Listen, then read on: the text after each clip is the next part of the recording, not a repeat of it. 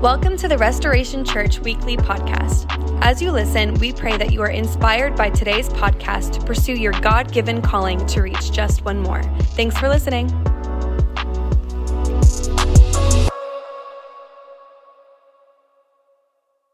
Hello, how are you doing today? I don't know what's more surprising that it's going to be 92 degrees today or that the Celtics have brought it to game seven. Oh boy. Oh boy. So good. Um, listen, my name is Nate, and I'm the lead pastor of Restoration Church, and so glad that we get to be together on this Memorial Day uh, weekend to, uh, to preach the Bible, to open up God's Word, to learn, to grow, to, uh, to let the Word change us, and to, here, let me take off my name tag. And I guess I didn't need to introduce myself. To, to have that opportunity to share Jesus and to talk about everything that He uh, is doing in our life and in our church.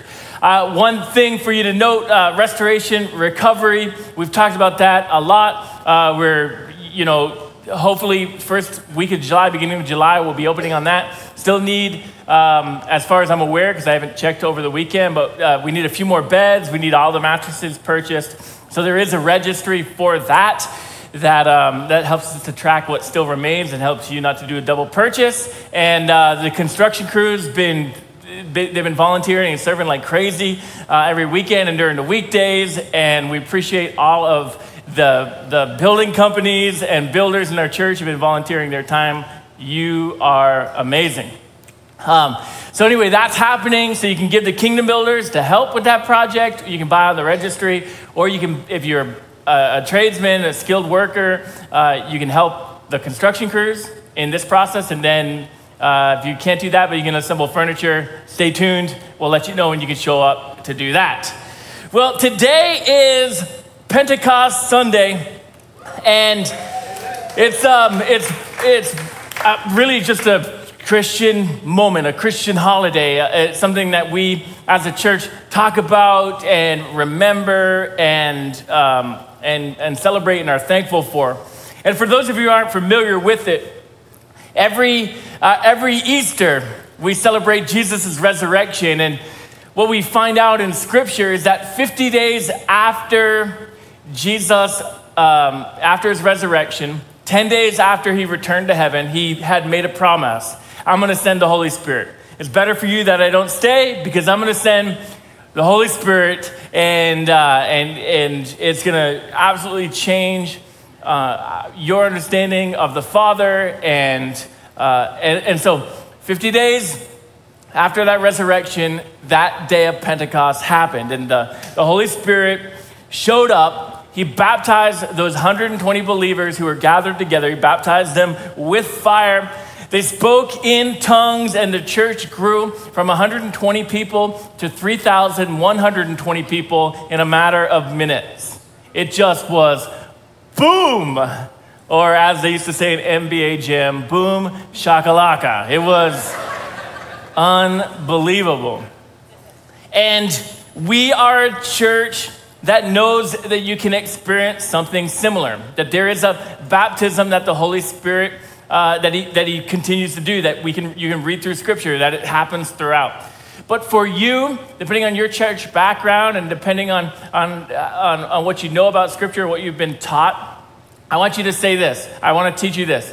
Open the Bible, read it, and then just say a simple prayer for, to God. God, if this is something you want me to experience, I'm opening, I'm open to experiencing it. And pray that prayer. Pray that prayer for the rest of your life. And not just about the baptism of the Holy Spirit, but on anything that is in Scripture that God says you can have or that He wants to give you. Uh, just receive and be open to taking and, and enjoying and getting everything that God has for you.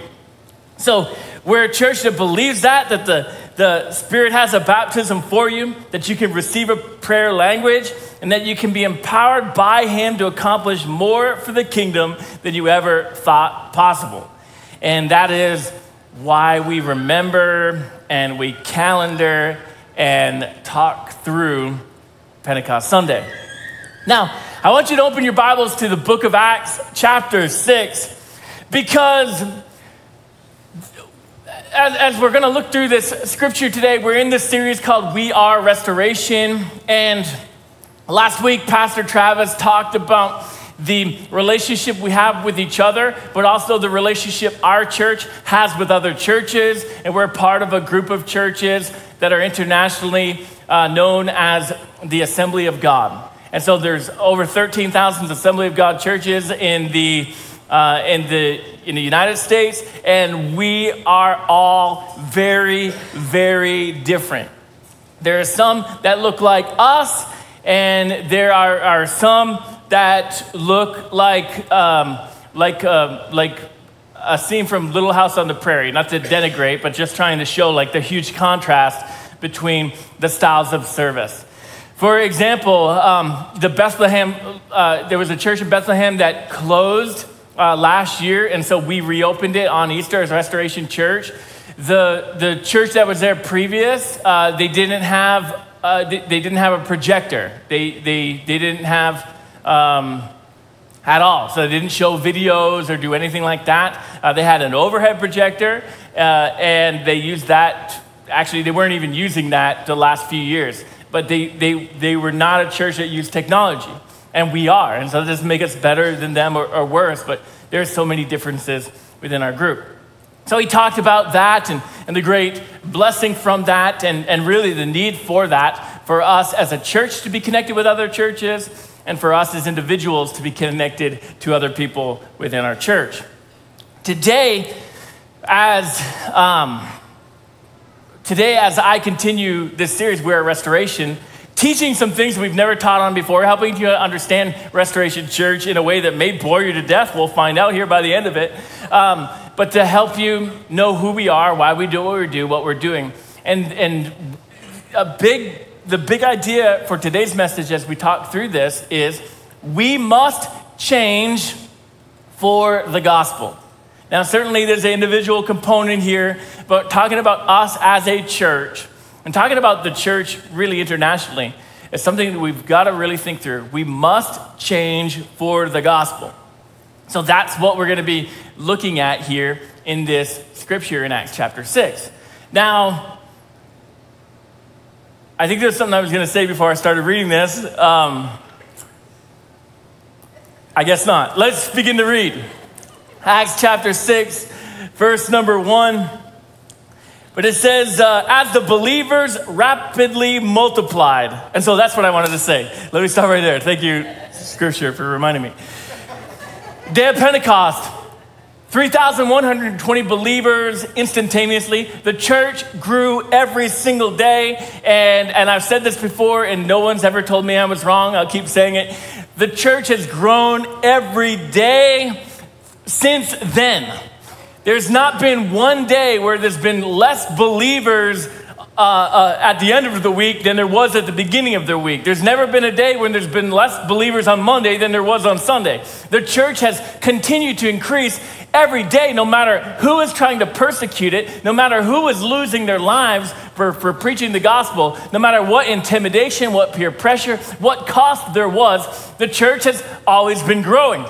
So we get the day of Pentecost. Sometime later, we're not sure, we have this passage in Acts chapter 6. It is continuing to grow. So it went from 3,120 to, in a short time, it was 100,000 Christians in like a 30 to 40 year span. From 120 to over 100,000 in just a short window of time.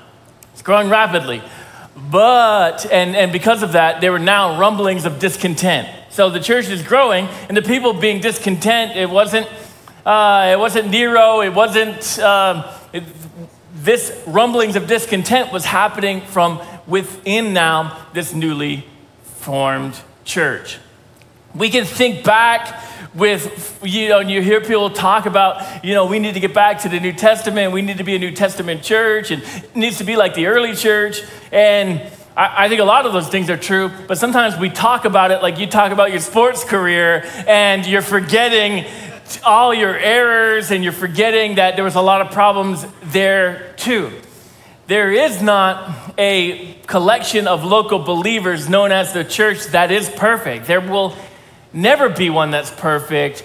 And our goal is not to be perfect, but our goal is to be like Jesus and to be obedient to Jesus. And that's what we're striving after.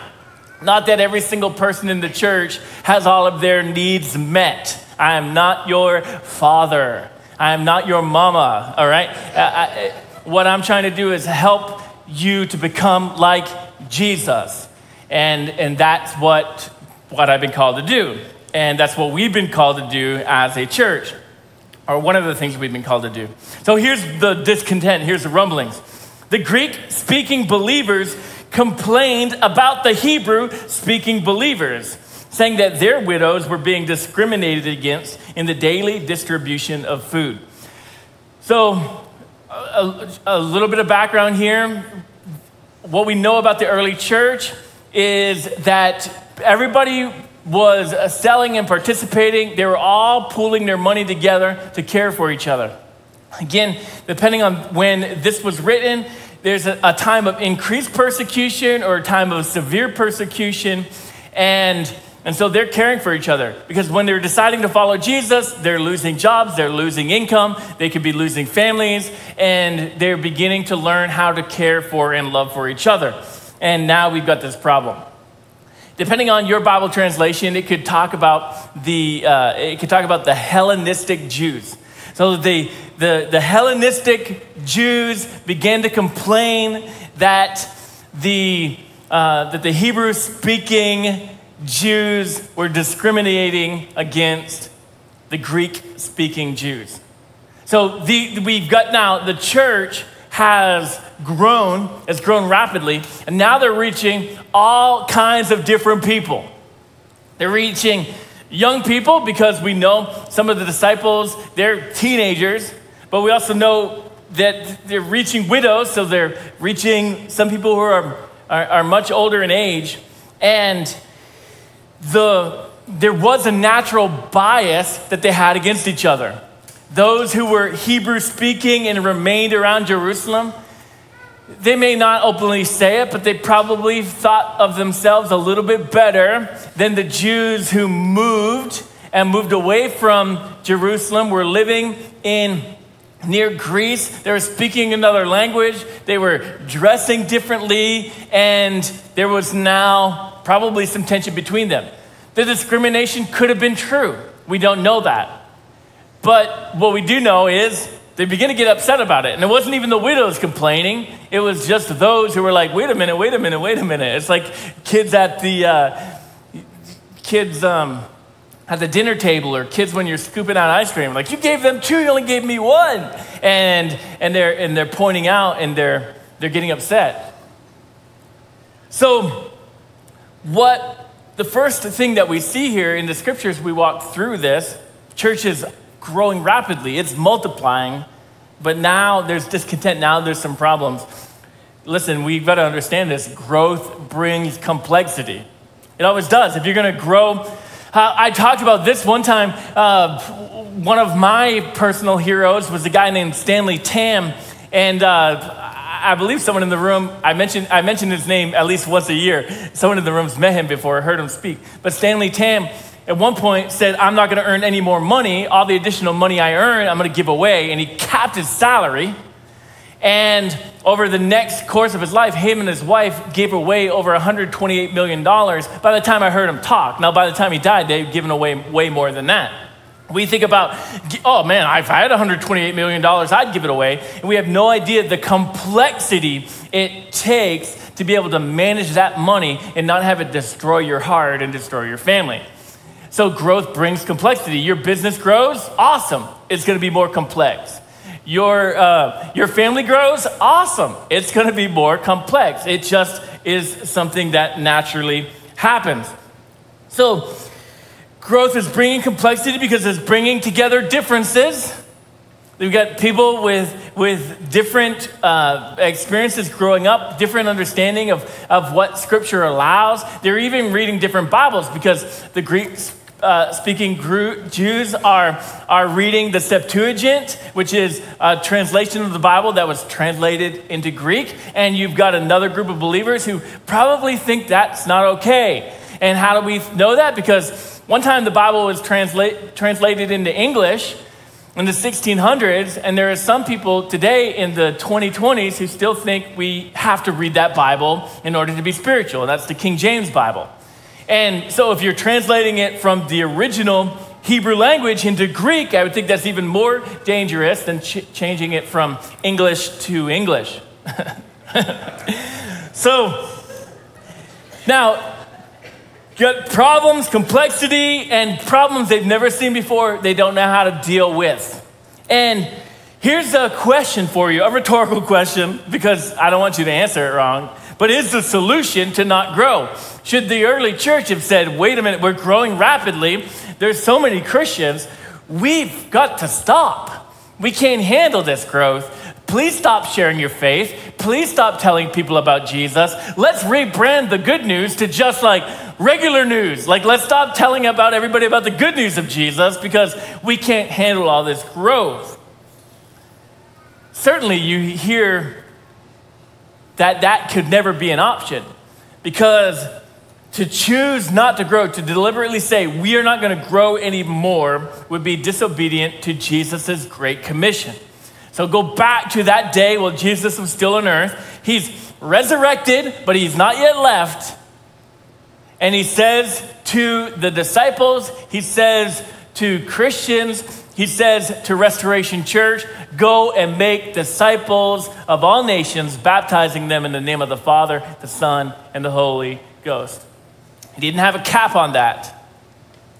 Do it, do it, do it. This is what I've come for. This is what you're called to do. Your primary earthly responsibility now is to share my good news, help people to be like me, help people to follow me, help people to live the life that's honoring and pleasing to my Father. This is now your assignment. Guess what? This is now your assignment. He's given that to you. He's calling every single one of us. So we gather together on Sunday mornings. We worship, we preach, we gather during different times of the week studying the Bible together. Those things are necessary, but all those things still are connected to our primary earthly responsibility reaching Jesus. So churches must choose. Every church faces this. We face this. Um, it's a continual pull and tension and temptation to just be comfortable and to choose not to reach more people. And we have to choose, every church must choose would you rather grow or die? And even in your spiritual life, it's a choice you make. Would I rather continue to grow spiritually? If you're not deliberately growing spiritually, you are wilting away. Sadly, there are many churches choosing death. Not all, I would say not even all know it because there was a decision that was made 20 years ago, 30 years ago, but they've had money in the bank account to keep having services. But some point, the decision was made. And there are over 300, uh, just a, a little over 300,000 churches, Christian churches in the United States. And uh, many, I, I've shared this before, but there are many estimating that in the next few years, one third of the Christian churches in the United States will close. That's 100,000 churches in the next few years closing. And those churches are going to close and become apartments, homes, bars, music venues, movie theaters, um, and instead of being outposts for the good news. The tendency, and this is kind of, uh, the, I'm going to put on the screen here because what I'm going to say is, it sounds kind of stupid. But our tendency as church people and as Christians is we want it about me, not about ye. So ye is those out there. We want it about me, not about ye. That's so good. It's like yeet, right? we want it about me, not about me. Rather than, and, and this is our always, always, always our tension. Every time we accomplish something, our tendency is, that's enough, right? we're good, we're settled, we're still, and we can look around and say, Are we in heaven yet? The answer is no. I mean, I'm glad you had to think about it. The answer is no. Like, the renovation's really nice. Um, we're not in heaven yet. That means we are not done yet.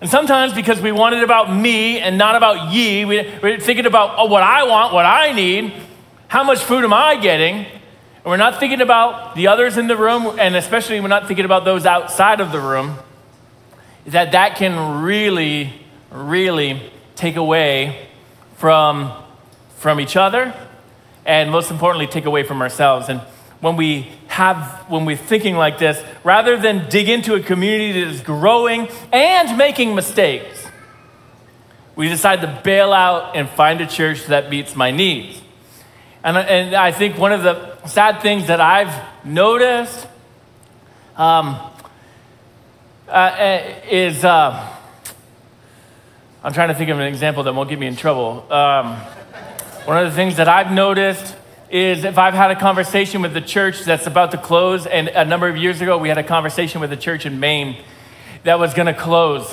They were, I mean, there was, uh, I think, 11 people left, one person under the age of 30 left. And so the conversation was, you know, we don't have to merge, we could merge. Here's what it would look like if it would merge. And beginning to have that conversation. They were open for it, they were open to it. But then there was a conversation of, we, you know, we'd have to sell the building. That would be one of the things we'd have to do. And it was, we can't sell the building. And the conversation ended. Because it becomes about, well, I hung that drywall. I, and, and I've said this over and over. We purchased this building in 2016. It is a tool for preaching the gospel. It's nice to have air conditioning when it's 92 degrees outside. It is a tool. It's nice to have heat when it's zero degrees outside. It's a tool. There is nothing holy about this building except for the fact that we're here and we've dedicated for God's purposes. But we don't want church buildings to close. Like, if we want church buildings to be upgraded, we don't want it, like, the gospel witness to disappear in a community. So, someday, if we ever sold this building, it would be because we have an opportunity to reach more people somewhere else, uh, you know, or in another way, or we, you know, it's not like we can't hold on to buildings because it's a building. So if I had spray paint, I'd spray paint the wall somewhere. Thankfully, I don't. So here's the principle, right? John 3:30, let me paraphrase this. Jesus said, "I must decrease, he must increase." Same philosophy for, for us. I didn't put this on the screen. Less of me, more of thee to reach the ye. All right, you remember that? You get that tattooed right down your arm.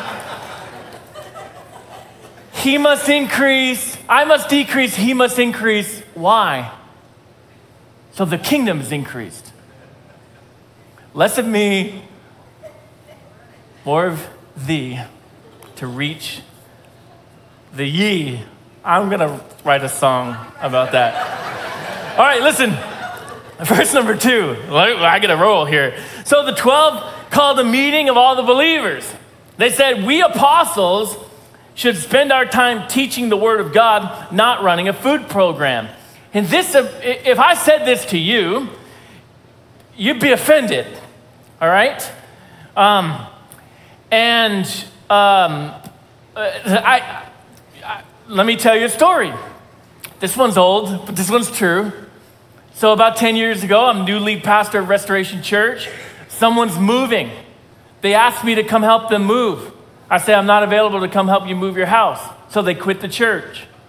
That's a true story. There's not more to the story than that. And, and it would be listen, I ha- I've got to I've got to spend time teaching, praying, leading, not moving. I do that enough on my own. So we, listen, we can't do this. We can't run a food program and do everything else that additionally that God's calling us to do. So, brothers, select seven men who are well respected and full of spirit and wisdom.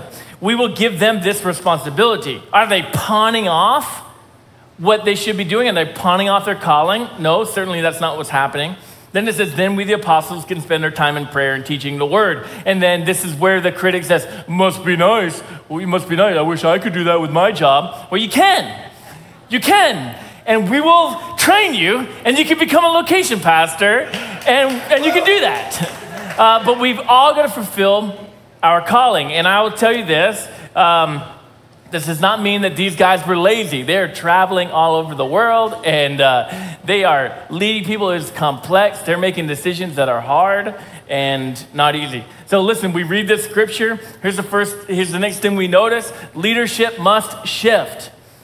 In church, this happens through denominations. When the Assemblies of God started 100 years ago and it was 100 people in Arkansas, a little bit different now when it's 13,000 churches. The leadership's different, the structure is different, the way things organized are different. And um, John Maxwell wrote a book called Leader Shift. And in that, he says this if you want to be an effective leader, you must leader shift. You cannot be the same, think the same, and act the same if you hope to be successful in a world that does not remain the same.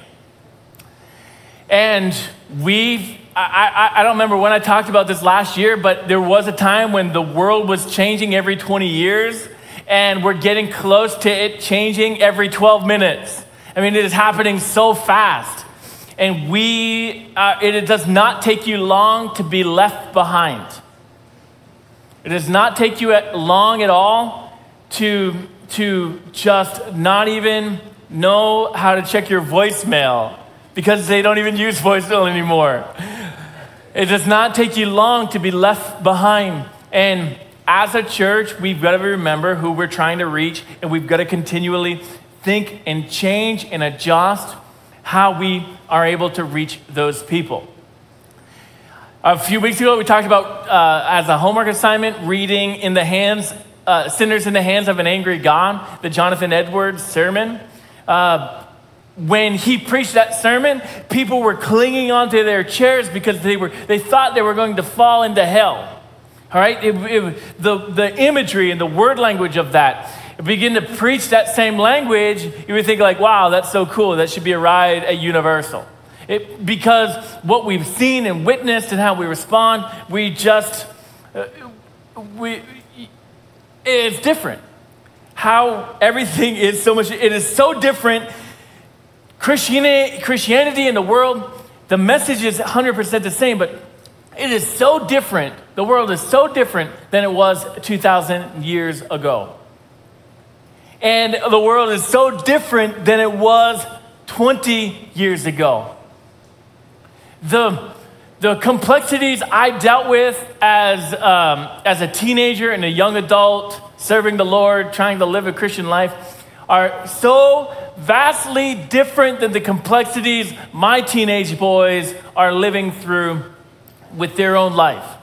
So different. And we can just put our head in the. If it was good for me, it's good for them. And, and just say, Uh, essentially say, it's about me, not about ye stinky teenagers.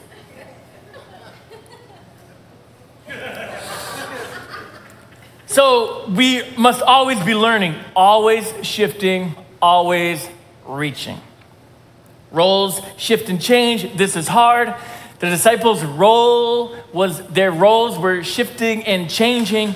Those who are stepping into new leadership, their roles are shifting and changing. This is hard.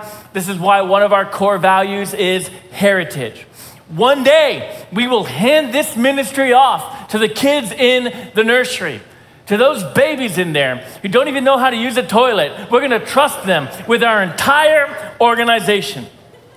And if this is not for our own retirement, this is not so then we can disengage from the Great Commission, disengage from church, let everybody else do everything else. But it is to allow them to take the reins and to lead us, to allow them to now reach the generations after them. And I gotta say this, and you've gotta know this. I, we never retire from the Great Commission until we're standing in heaven. We never retire from it. So, verse number five, everyone liked this idea. Imagine that. And so they chose the following Stephen, who later was the first martyr. He was a man full of faith and the Holy Spirit. They chose these, these seven men were presented to the apostles who prayed for them as they laid their hands upon them. They anointed them. You're now leadership. You're now leadership in the church. Leadership must be shared. This is what we've got to know and understand as well leadership must be shared. Uh, a couple weeks ago, a month ago, another pastor asked me a question, and I don't think he was trying to, I, I think he was curious. He, he because we, I teach on video, and our pastors and, and Travis and our deacon board, when we preach, we preach on video, every location together. And they said, uh, How are you not building this around your own personality? And I say, Well, listen, if you met me in private, you recognize I don't have much of a personality. That's not what I said, but I know that's what you're thinking. and I said, listen, I only, I only preach between, uh, I only probably preach 35 Sundays a year. And because I'm sharing the stage, I'm sharing the pulpit, not just with my, with two pastors, but I'm sharing it with a deacon board member, pastors from other evangelists, with kids, because it's not about me. This is a method we're using to resource and steward our time and money um, because it can take 10 to 20 hours a week to prepare a sermon. So, times that by four locations, that's a lot of man hours to write and prepare sermons. So, it's a, it's a strategy we have, it's a stewardship strategy we have. Um, and, and so that was one thing I said. The, the where was I? leadership must be shared. We share the pulpit. We share leadership. We share decision making. We share uh, a lot of things throughout our organization. So I'm going to show you a picture that maybe is too much information, um, but uh, it, it, you just tune me out here if this is too boring. But over much of last year, myself and, um, and, and, the uh, Pastor Jeremy, Pastor Stephen, uh, we were working with a mentor, working with coaches to try to figure out how we can move the church forward. There are churches closing in New Hampshire uh, seemingly every week. And we don't want to see that happen. There are churches throughout New Hampshire that no longer believe in the Bible, no longer preach the Bible. We don't want to see that happen. So our prayer has been, God, if you give us the, the, the people, give us the resources, if you trust us, we'll, we'll do whatever we can in the natural, believing you to do the supernatural. We, New Hampshire is the least church state, and we're going to do everything we can, kicking and screaming, to try to change that. To try to see God work in a miraculous, supernatural way and bring salvation to hundreds of thousands in New Hampshire. So, leadership, so we, we spent a lot of time to help fix some church problems and, and to prepare for more problems. Let's fix the problems we have so we can have different problems in the future. And one of the things that we did was adjust our org chart, and we adjusted our model a lot. I don't know how much I'll go into it, but this org chart is the wrong one if you show me the other one. Um, and we, uh, so what happens is, this is this is uh, like a, a, simplified version of our org chart. Myself, the deacon board, uh, Assemblies of God over here too. So there's a, you, some accountability across here. Um, if I go off the wire, um, if the deacon board goes off the wire, if the Assemblies of God goes off the wire, there's a plurality of people to speak into each other's lives to, to help bring correction, to help I tithe. Uh, I tithe, oh, I give here at Restoration Church. I also tithe the assemblies of God. And so they're making sure that I'm tithing. There's another group saying, okay, you're telling people to give. Are you giving? And so my tithe at 8.5% of my 10% goes toward them. The other 1.5% comes here, plus my kingdom builders. But they're watching that. They're checking my doctrine. They're, if I'm, am I sinning? Am I preaching? Have I, have I gone crazy? I begin to preach like Jesus is one of the ways to heaven. Then uh, the deacon board, uh, the assemblies there, people help bring correction. Now, we've got location pastors, um, executive administrator, and then they have one of the shifts we made last year is that each of them now has a core four, four core leadership positions that need to be filled at your location. Rewind to a year and a half ago, and these positions were not organized this way, In every location seemingly had its own leadership team. And so one had a worship guy, one had a facilities. I don't know what the other one was doing, uh, but everybody just did kind of whatever they wanted.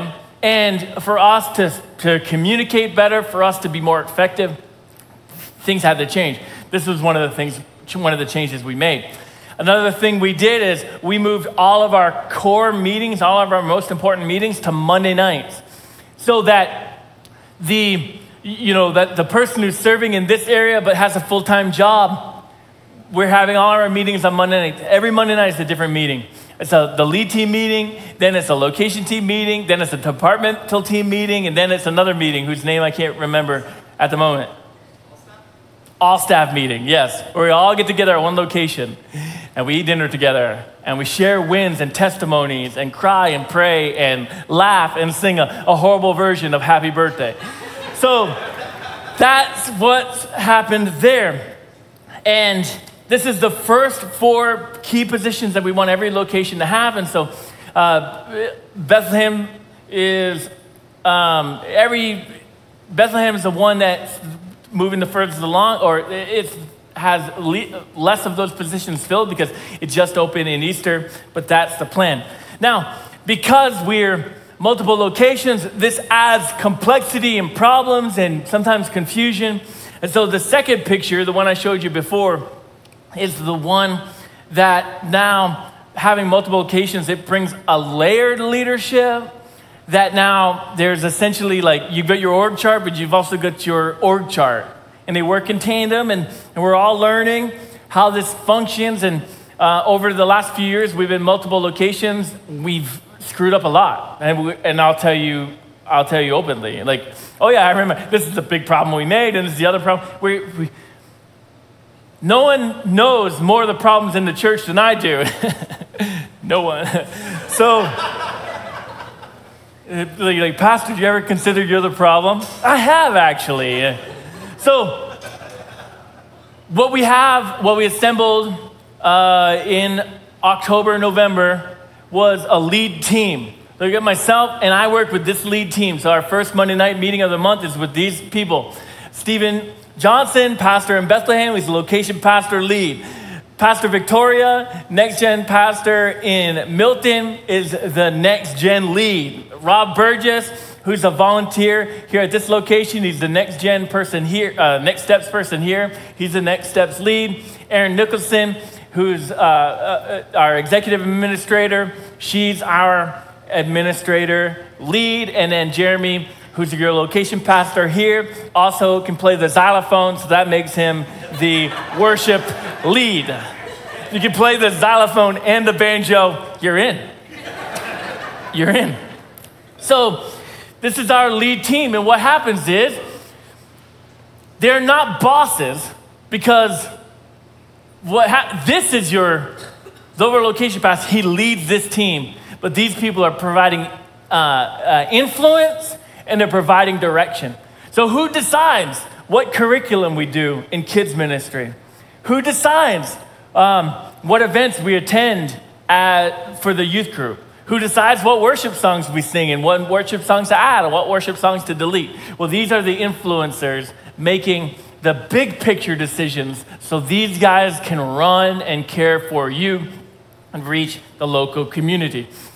This took us probably six months of talking about and planning. We're about seven or eight months into operating it, still adjusting and changing to trying to fix some things to make it better. So, listen, why all of this?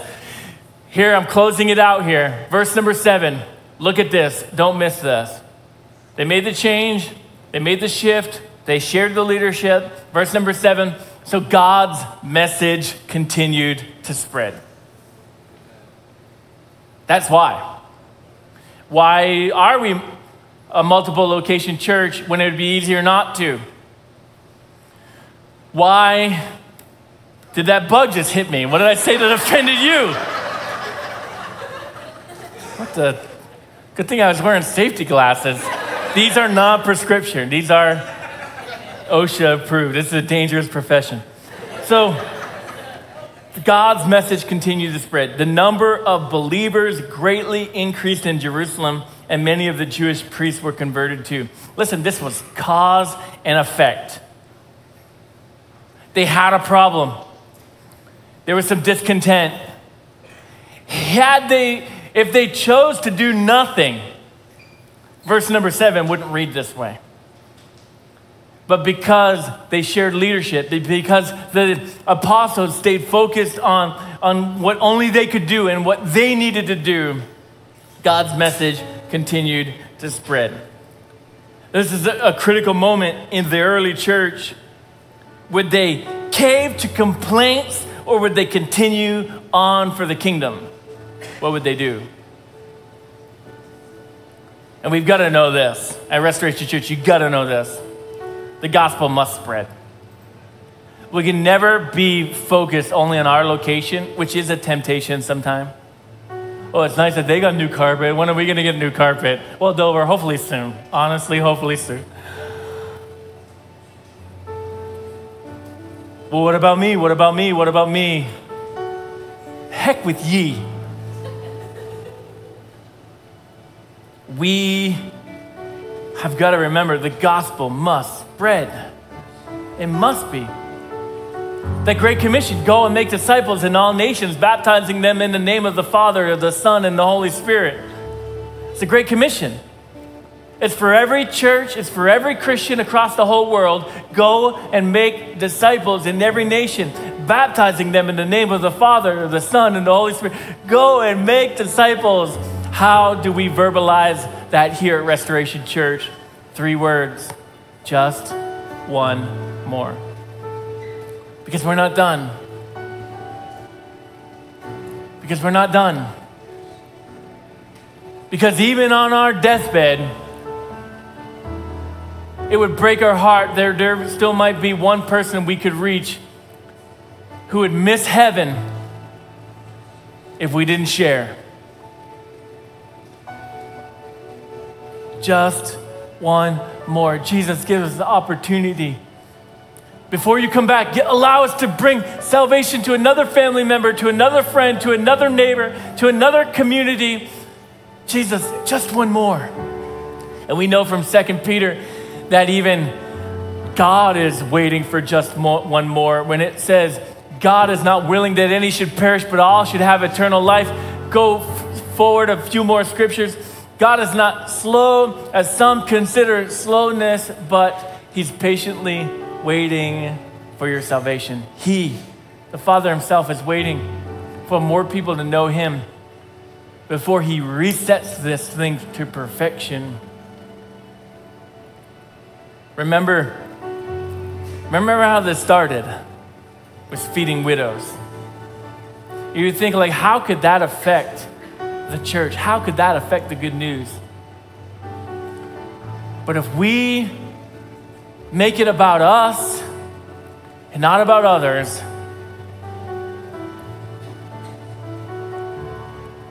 we're disobedient to God. And we need to care for each other.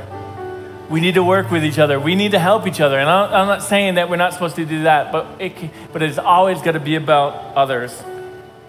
And for you here in, in the church, listen, there are, there are spots and roles you need to fill. Stephen, a man full of the Holy Spirit, a man full of power, accepted a responsibility to lead the ministry of feeding the widows. What is your spot? What is the area you need to step up in and serve? What is the area you need to help? This morning I was vacuuming, and one of the volunteers said, Hey, can I do that for you? Not, you know, I don't know, maybe she liked vacuuming, but I assume she's thinking, Pastor Nate, You're supposed to get sweaty when you're preaching, not from vacuuming prior to service. So let me help you. Let me let me take, let me do, let me use my gift, let me help my. And so, you know, one of the beautiful things about the sober living home, I haven't been there doing the construction. Not that I won't do it. In Bethlehem, I wasn't there all the time doing the construction. I showed up on the work days with the rest of you and helped serve and work. But for different people with different skills, serving in different areas, who's gonna step up and say, "I'm gonna serve in the kids' ministry"? Who's gonna step up and say, "I'm gonna, I'm gonna uh, help with the construction project"? Who's gonna step up and say, "I'm gonna lead a Bible study"? I'm gonna, I'm gonna be a part of following Jesus and coaching people. Who's going to move in what part? And you've got to identify for you is it about me or is, am I, is my life about ye? Our family, is it about us or is it about thus? Is it, uh, it, who is it about here? And to find your spot, let your location pastors, let your leaders anoint you and pray for you and release you to do God's work and for you to find the great joy in that. And here's what happens. Go back to verse number seven. Here's what happens the gospel will spread. The good news of Jesus will spread. New Hampshire, New Hampshire will be reached. Churches will not be closed. Gospel witnesses will remain, and many, who knows how many, three more before he comes back. And I'm pretty sure it's going to feel like hell outside in a little bit. Three more until he returns, or 300,000 more until he returns. We don't know, but we're going to reach him. Just one more. Just one more. Close your eyes. Let me pray. Jesus, we love you. We love you. We love you. And our conversation today is not about Restoration Church, it's about Jesus. It's about you. You who were crucified, you who rose from the grave, you who returned to heaven and sent the Holy Spirit to empower us, to anoint us, to embolden us, to share your good news across the world. In a short time, it went from 120 believers to over 2 billion Christians around the world alive today. Jesus, you are changing lives. And we don't have to look very far, but in the same room that we're in to see someone who is so far from you, who someone was praying for, but now they're a follower of you and they're becoming like you. Jesus, you want to do that over and over and over again. It is your heart. It is why you came. It is why you've not yet come back because you are waiting for one more person to put their faith and trust in Jesus. And I just pray in our services today that if there are people today who have never made that decision to follow you, to be a part of you, for some reason, some worm got in their ear that says disorganized religion is bad. And, and they've, they've never they've just never investigated it further because they just thought disorganized religion is bad or organized religion is bad. But we are assembled together to share and preach the good news of Jesus in Dover, in Bethlehem, in Milton, in Plymouth, and around the world. And to partner with other churches who are faithfully preaching the truth of God's word in Dover, in Plymouth, in Milton, in Bethlehem, and across the world, across New Hampshire. Helping everybody to hear that Jesus is good, that Jesus saves, that Jesus forgives, that Jesus loves you and wants you. And anybody here who's never believed that, because they've never understood how Jesus is good news, that they'd hear it right now. And they wouldn't even just hear it with their ears, but all the way into their spirit, man, they'd hear it. And as they recognize, I've never understood Jesus this way, they would tell you that. And they would pray a simple prayer to you Jesus, I believe in you. Jesus, I'm a sinner and I ask you to forgive me. Jesus, today I decide to follow you. And when they do that, we thank you, Jesus, that they have received the good news. They have been saved and forgiven and given eternal life. And they are now part of the church called to reach just one more. Jesus, we love you. We pray all this in your name. Amen.